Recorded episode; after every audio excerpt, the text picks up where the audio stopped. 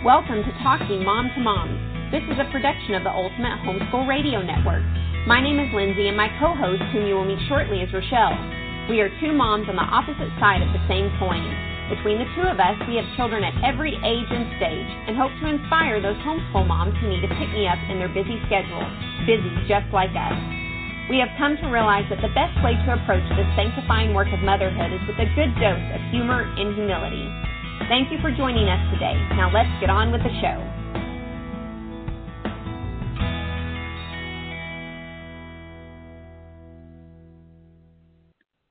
Hi there. Welcome to Talking Mom to Mom. This is Rochelle. Thank you for joining me. And on this episode, I want to discuss what it's like to have a husband who works long hours. So, I don't know if you're in that position or not, but if you are, it can be quite a difficult thing to deal with. Um, I've always been in that position, it seems like. I'll be married like 20 years in August. and my husband has always worked long hours. It's varied. Sometimes it hasn't been as long as in some years it's been worse than others.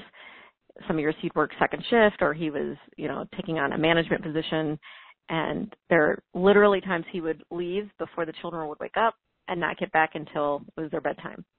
And I don't mean every now and again. I mean he did that five days a week. So that's very difficult on everybody.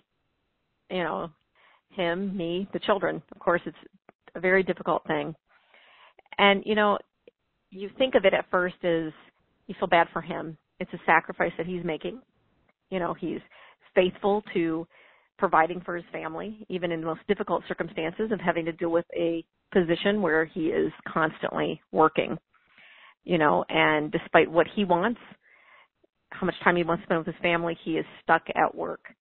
And we acknowledge that. But then, after a while, it, it seems like you become resent, resentful. You stop thinking about what's unfair to him, like it's unfair to him how much he has to work, and then you focus on what's unfair to you and to your kids. You know, and you start looking like you're on the outside looking in on happy families and I know it was it was difficult because, you know, of course during these years or these times when he had was working the most, the absolute most, there was plenty of things that he missed. You know, he missed a lot of baseball games that my um, son was involved in. He missed a lot of events and rehearsals, and you know I could never count on him to be to any of that. I, I mean, I knew I couldn't going in, and that was very difficult because I would go to these events and see families there, and you know the dad would be there, and I'm like, oh, you know, I I went from wishing my husband had that opportunity and feeling bad to feeling kind of angry at him, even though he couldn't help it. He was doing the best he could, and he was not happy himself with missing that, but I began to take it out on him. My frustration, he became the the focus of what I was frustrated with. And you know, because there are times that if I needed to go somewhere or wanted to go somewhere, you know, I had a couple kids that maybe needed a ride on the same night, or I had friends that invited me out, and I, if I didn't have a babysitter or relied on him to be home, it just wouldn't happen. And if it would be a bunch of couples getting together, we couldn't do that because he'd never get home in time. You know, he'd only have pretty much the weekends. Sometimes he'd even work a Saturday. So there's so many things that I felt like we were missing out on.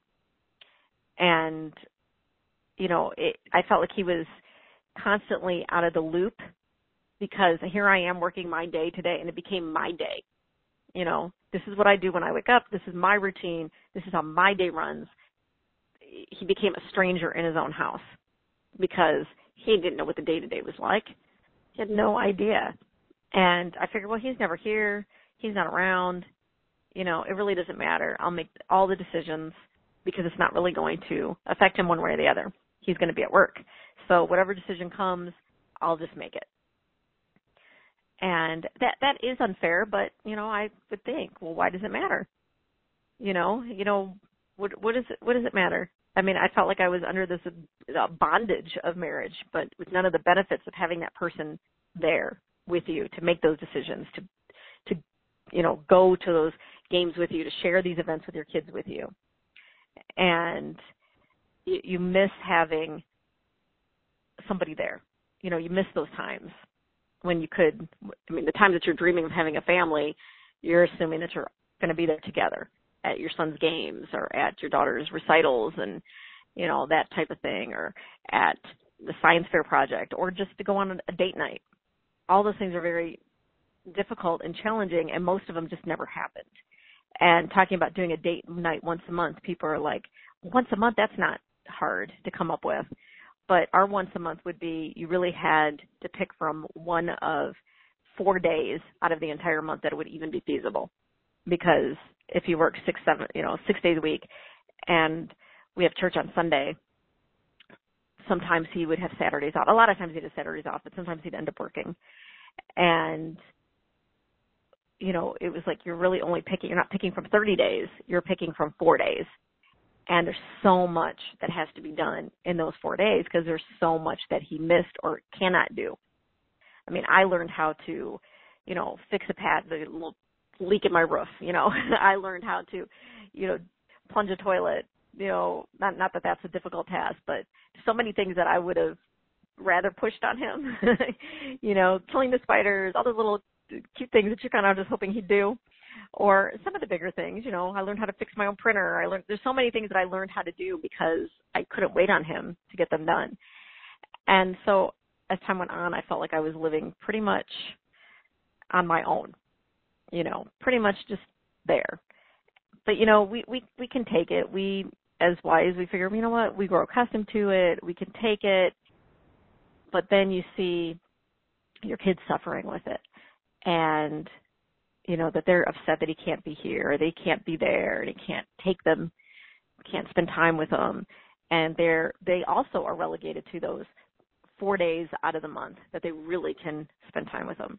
I mean, we did try to move dinner back. It's always been kind of a running joke in my house how we eat dinner at eight o'clock like royalty, just like on Downton Abbey, dinner at eight, because a lot of times that's when he would be home for dinner. And if I didn't hold dinner off until then, then we would be eating separately. And it became important to me that we ate at the same time. Like I would at least do that, at least have um, a family dinner. And I think that did help in a lot of ways because at least we could, as, as kids got a little older, at least we could touch base then. But of course, you know, he was very tired and our time spent together was, you know, not really all that quality time, you know, and so again, if you're going through that, it is very difficult. You feel like you're on your own. You don't quite fit in. You're not a single mom. It's not like your husband's been deployed. you know, you're just kind of fitting this weird kind of thing and like you have that husband that's never there. If you go to a lot of events and things like that, have you ever noticed the woman whose husband is never there? And like, oh, we never see him. Oh, he's always working. you know, you never see him and and that's that's who I was. And you feel kind of isolated because you don't feel like you're quite fitting in. And that that can be difficult. But what happens is that when I'm going when I'm going through that I focused all my feelings on me. Like this is what I'm missing out on. This is what my kids are missing out on. And then I added more stress to him instead of thinking about what was being taken from him. You know what he missed. You know he missed us too. He um had resented his job for robbing him of family time. You know, he was here here's this man that only can take part in memories. You know, can't take part in the events. It put him in a very isolated situation. And for it to cause difficulty between us, I was only making that worse, making that isolation for both he and I worse. Now, of course, it's not all my fault. I'm not saying that it's all your fault if you're upset or if it's coming out wrong. Well, you're you're responsible for yourself, but the situation is not entirely your fault. But at some point we have to figure somebody's got to give. Somebody's got to say, "Well, what is my responsibility in this?" And my responsibility in this was, you know what? Um we have to main we got to get this maintain this bridge before between us before it's no longer to cover the distance. You know, you know we got we've got to maintain it we've got to you know, if it means, you know, FaceTiming, if it means taking pictures, if it means taking time out to talk to them about what happened, if it means letting them in on decisions that we would normally make on our own because we're so used to making them on our own. We become very independent women that make decisions all on their own without even consulting our husbands because they're never there. And they begin to feel the same way, like, well, she'll just make the decision because I'm not there. Maybe it's best that she just make it. But what, and, and even though there's a certain logic to it, what ends up happening is you become more distant because you're not living this life together anymore. You're living it under the same roof, but separately. And that can only lead to bad things. I don't think I have to tell you that. That can only lead to more separation. And of course, that's what we're trying to avoid. So let him in on decisions that may not affect him because it's important. Let him know that it's important that he has his feedback and he wants to feel like he's important, that he's more than just a paycheck. And um, so, but it's it's difficult. It takes time. Uh, I'm certainly not saying that it's not difficult and that you don't feel lonely and you don't feel, you know, that things are difficult and challenged. But there are times that my husband would call me, calls me almost every single day, and from work, and I would not appreciate it because I'm always busy. There's never a time you're going to call me that you're not interrupting me doing something, right? Because we're homeschool moms and and I have a business on top of that. So there's never a time you're going to call me where you're not interrupting in some way. But should he ever have been an interruption? He felt like an interruption. He felt like an interruption because I started living a life apart. I started doing my own thing. Started thinking, okay, well, I'm going to run my day because he's not around and we don't really talk about it because by the time he gets home he's tired.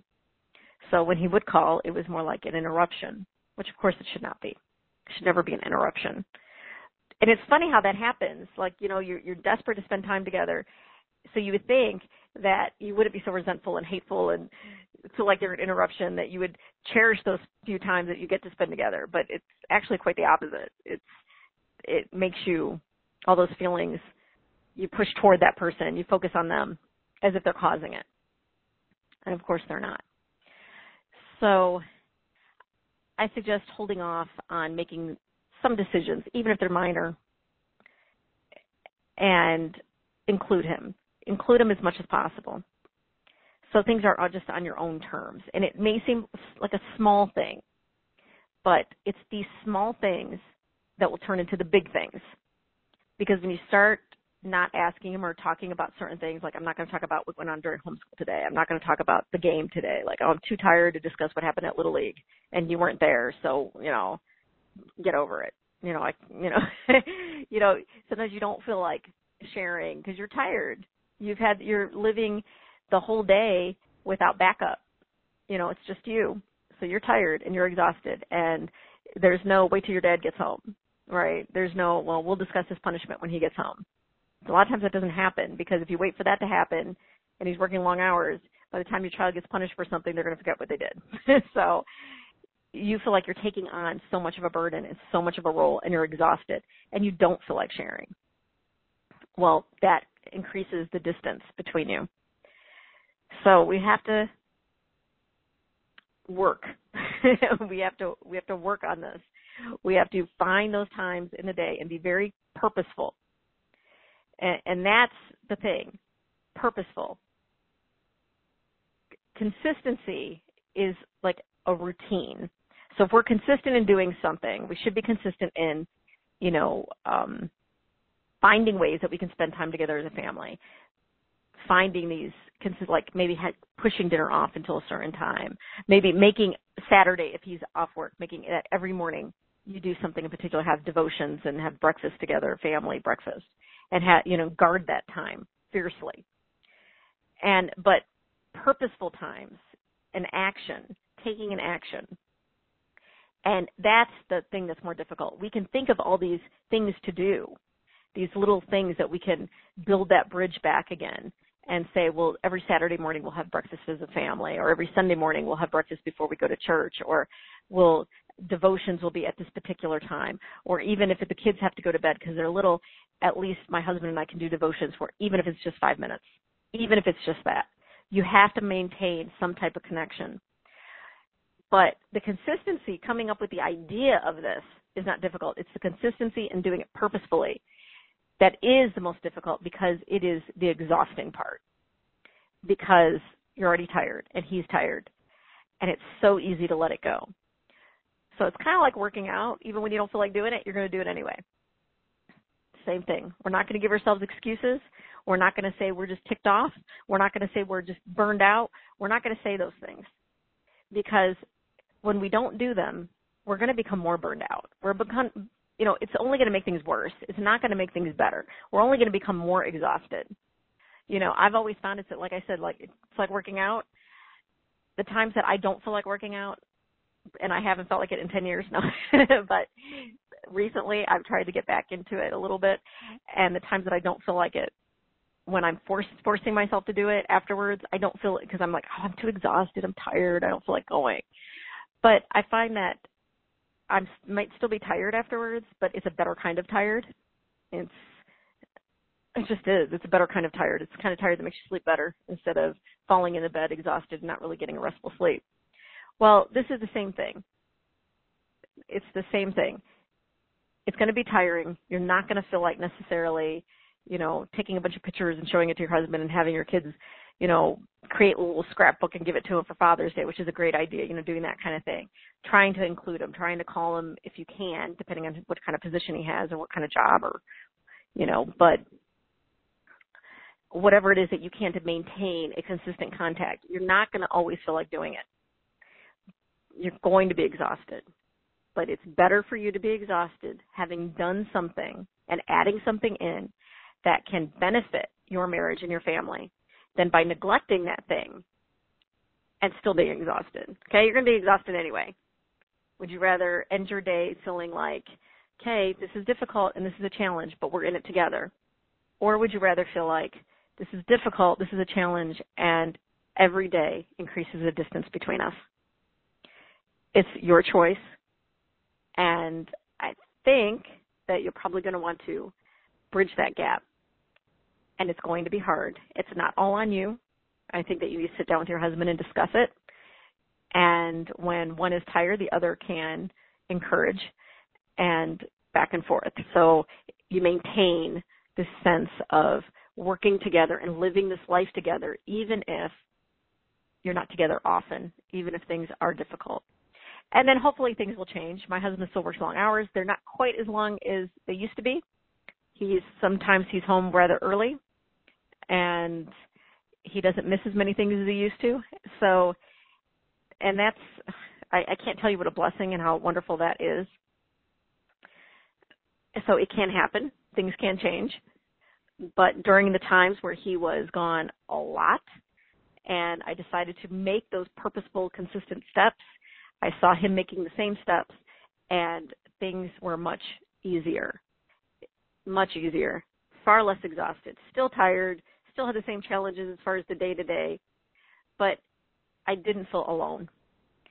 And it's hard to feel alone when you're in a marriage.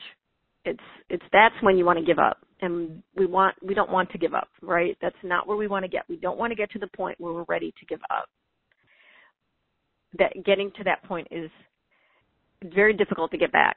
And if you are at that point, then I suggest you take a little time out, commit it to prayer, and try to look at whatever time is there. I know that's going to be difficult because he can't always change his work schedule. He can't always change. But maybe, you know, it's possible that maybe he can. My husband stepped down from a position, so he would have more time.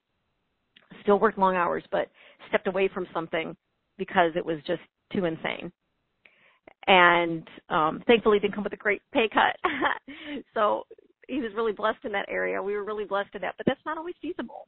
It's really not. It wasn't feasible for us for a while, and it's not always feasible uh, or realistic. So for him to get another job or to quit a job or to step down, it's not always realistic. And we don't want to put that kind of pressure.